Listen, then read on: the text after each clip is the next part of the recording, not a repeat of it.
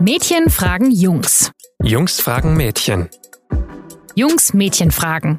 Der Podcast von jetzt.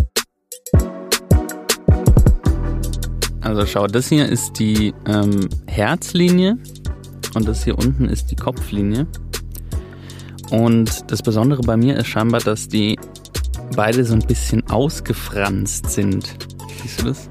Ja. Das weist darauf hin, dass ich mein Leben lang so zwischen Rationalität und äh, Herzgefühl hin und her gerissen sein werde. Und das weiß ich, weil ähm, mir vorletztes Wochenende zum ersten Mal die Hand gelesen wurde. Von einer Frau, von der ich auch überhaupt nicht gedacht hätte, dass die so drauf ist.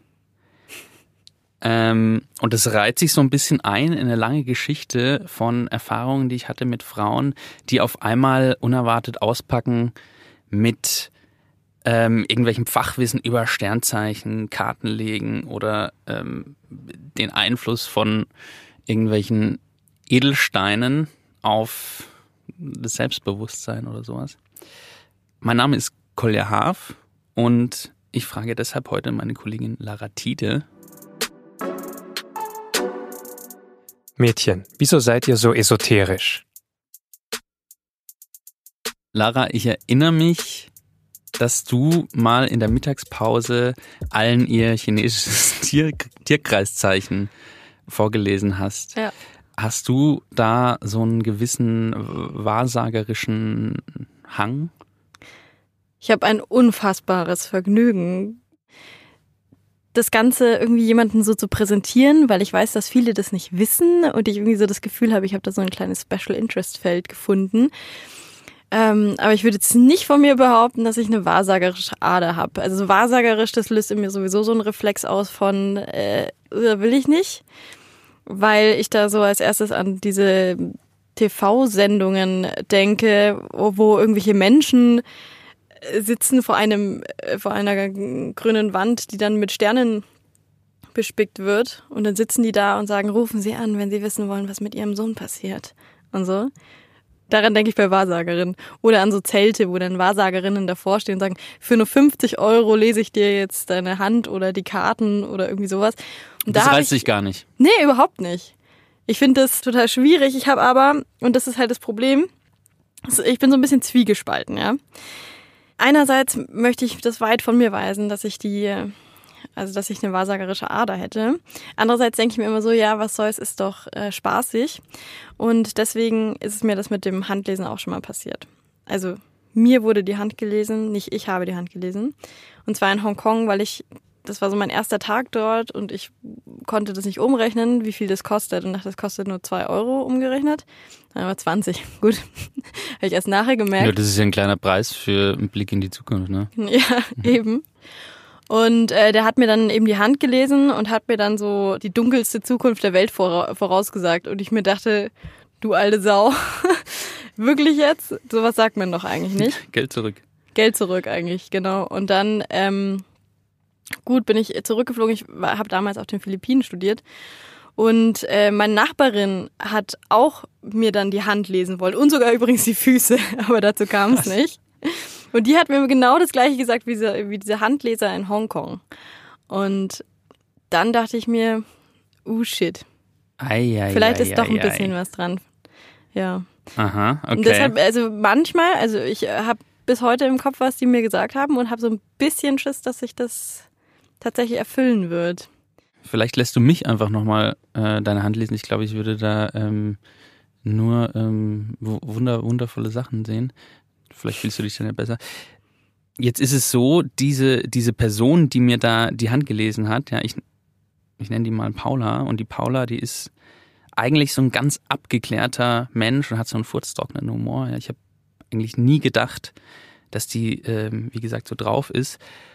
Und ich habe eigentlich gedacht, dass die, dass die uns so ein bisschen verarscht. Und ich habe dann natürlich auch gleich, gleich so, so, so platte Witzchen gemacht, als sie mir die Hand gelesen hat. Hö, hö, hö. Ähm, habe ich auch äh, eine, eine Haarausfalllinie irgendwo ähm, sowas in die Richtung. Und dann ist sie aber auch ganz ernst geworden und hat sich wirklich so ein bisschen angegriffen gefühlt, quasi in ihrer, in ihrer freien Glaubensausübung. ja, genau. Und dann haben sich auch so ganz solidarisch immer mehr Frauen gemeldet und haben so erzählt, an was sie so glauben oder was sie so ein bisschen praktizieren und haben so ein wahnsinniges Wissen an den Tag gelegt über Aszendenten und äh, Pipapo. Woher kommt es? Also einerseits gibt es natürlich Frauen, die das, die sich solidarisieren, weil sie tatsächlich selber auch irgendwie Verbindungen dahin haben. Ich habe allerdings jetzt nochmal nachgeschaut, weil ich ja wusste, dass wir heute darüber sprechen. Und ähm, es sind gar nicht so wahnsinnig viele Frauen, die esoterisch sind. Also vier Prozent sagen, ja, voll und ganz esoterisch bin ich. Und dann gibt's welche, so wie mich, 43 Prozent nämlich, die sagen, ja, manchmal ein bisschen. So. Mhm. Und ich glaube, das sind diese Frauen, die sich da solidarisieren. Die sagen, du, klar, wenn, wenn sie das so sieht, dann lass ihr das doch und tatsächlich gibt es da Anknüpfungspunkte. Vielleicht ist es ja so. So, ich, für mich ist das ein Zeichen von ein bisschen von Toleranz tatsächlich, jetzt äh, Paula gegenüber, dass man sagt, gut, wenn sie das glaubt, vielleicht hat sie ihre Gründe, vielleicht ähm, weiß ich nicht, wo sie das her hat, aber lass sie das doch mal so denken und ich habe auch meine eigenen Ansätze, was ich denke. Du guckst total schockiert. Ähm, ich finde das, ich finde das total wichtig, dass man so ein bisschen Verständnis zeigt für auch für Theorien, die vielleicht noch nicht belegt sind.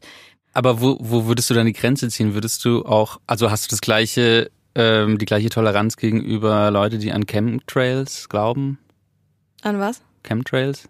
Was sind Chemtrails? So eine Verschwörungstheorie, dass Flugzeuge ähm, der Kondens, Kondensstreifen so. hinter Flugzeugen, dass irgendwie, das ist, dass, dass die Regierung damit uns die Antwort, machen will oder so. Die Antwort ist ganz einfach. Sobald ich wissenschaftlich belegt habe, dass es 100% nicht so ist, dann würde ich niemals jemanden verteidigen. Wenn allerdings das irgendwie so ein luftleerer Raum ist und es ist so eine sehr harmlose Theorie, die jetzt keine Verschwörungen oder sowas an, anprangert. Ich meine, Paula, wenn sie deine Hand liest, die sagt ja nicht, der Staat hat sich verschworen, du bist ein Instrument äh, unserer Regierung, weil dein, deine Kopflinie ausgefasert ist. Ja. Das ist schon, schon was anderes. Ich sehe es ja jetzt auch an deiner Reaktion, dass es tatsächlich einen Unterschied zu geben scheint zwischen Leuten wie dir, meistens Männern, die sagen, nee, finde ich echt krass absurd und Frauen, die sagen, ja, vielleicht könnte da ja was sein. Und ich glaube, dass es schon daran liegt, dass Männer, und das habe ich in der Kommunikationswissenschaft beigebracht bekommen im Studium, dass Männer irgendwie oft viel interessierter sind an harten Fakten. Also die lesen auch viel lieber Nachrichten. Frauen lesen eher so gefühligere Texte oft gerne. Hm. Also ich glaube, das kann man schon sich ganz gut zusammenreimen, warum Frauen das eher machen als Männer. Ja, okay. Na, wie gesagt, das ist ja, das ist ja nichts wirklich Schlimmes so. Also ich gönne das jedem, der, ja, der, der, der mit seinen Sternzeichen rumhantiert, so, warum nicht?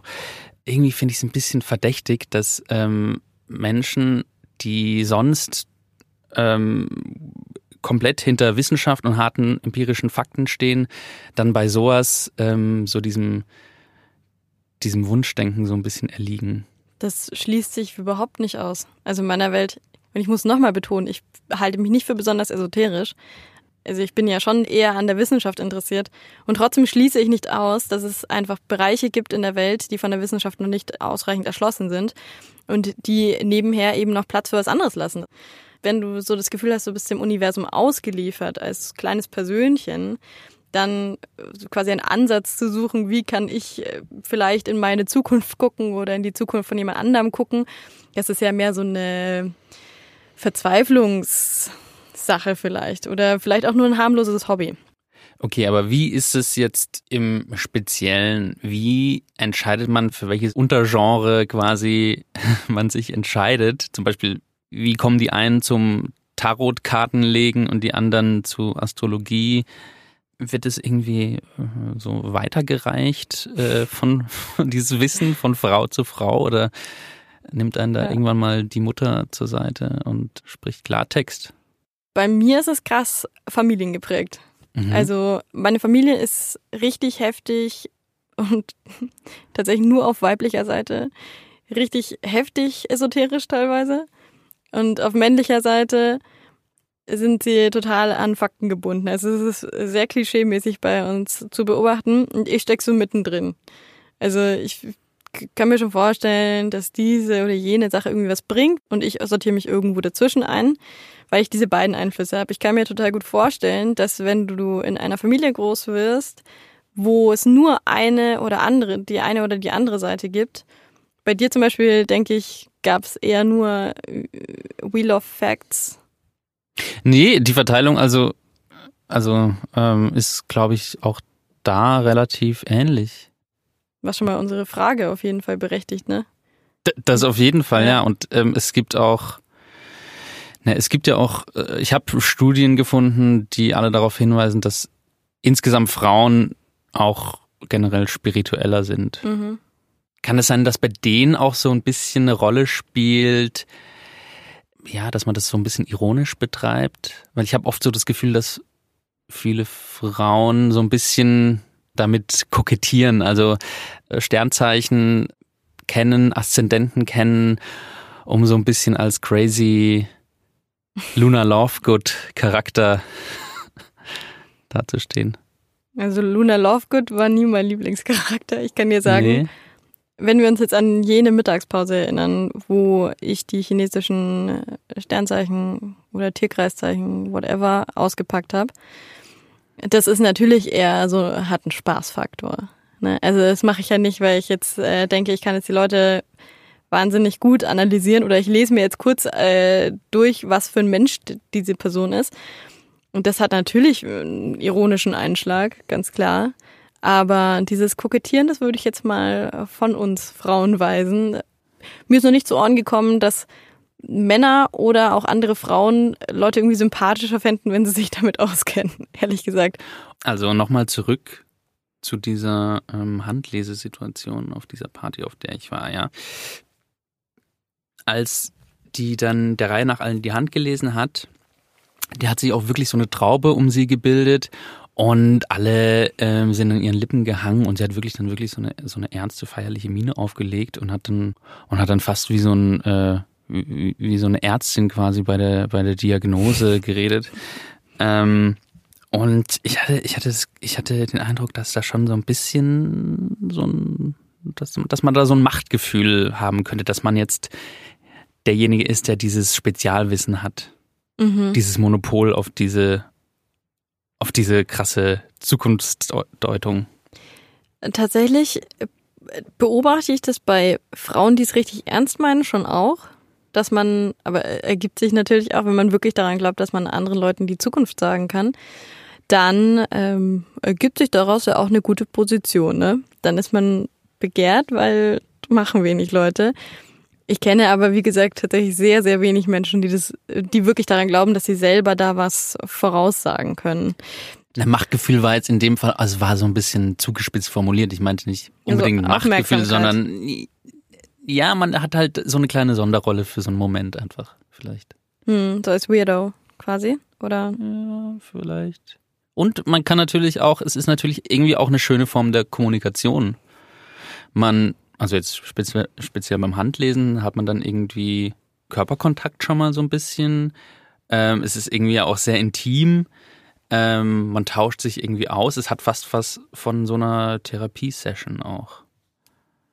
Mhm. Ja, weil man sich halt voll und ganz auf das Gegenüber konzentrieren muss. Ja. Ja, ist das doch ist schön auch, für, das fürs Gegenüber. Schön. Das ist ja. schön. Ja, eben. Ich bereue es so ein bisschen, dass ich dieses Witzeln nicht sein lassen konnte, um das, um meine Distanz dazu zu bewahren. Vielleicht hätte ich mich einfach ein bisschen einlassen ja, sollen. Ja, vielleicht hättest du dich mal einlassen sollen. Da hat meine, da hat meine Kopflinie auf jeden Fall ähm, die Überhand gehabt in dem Moment. Mhm.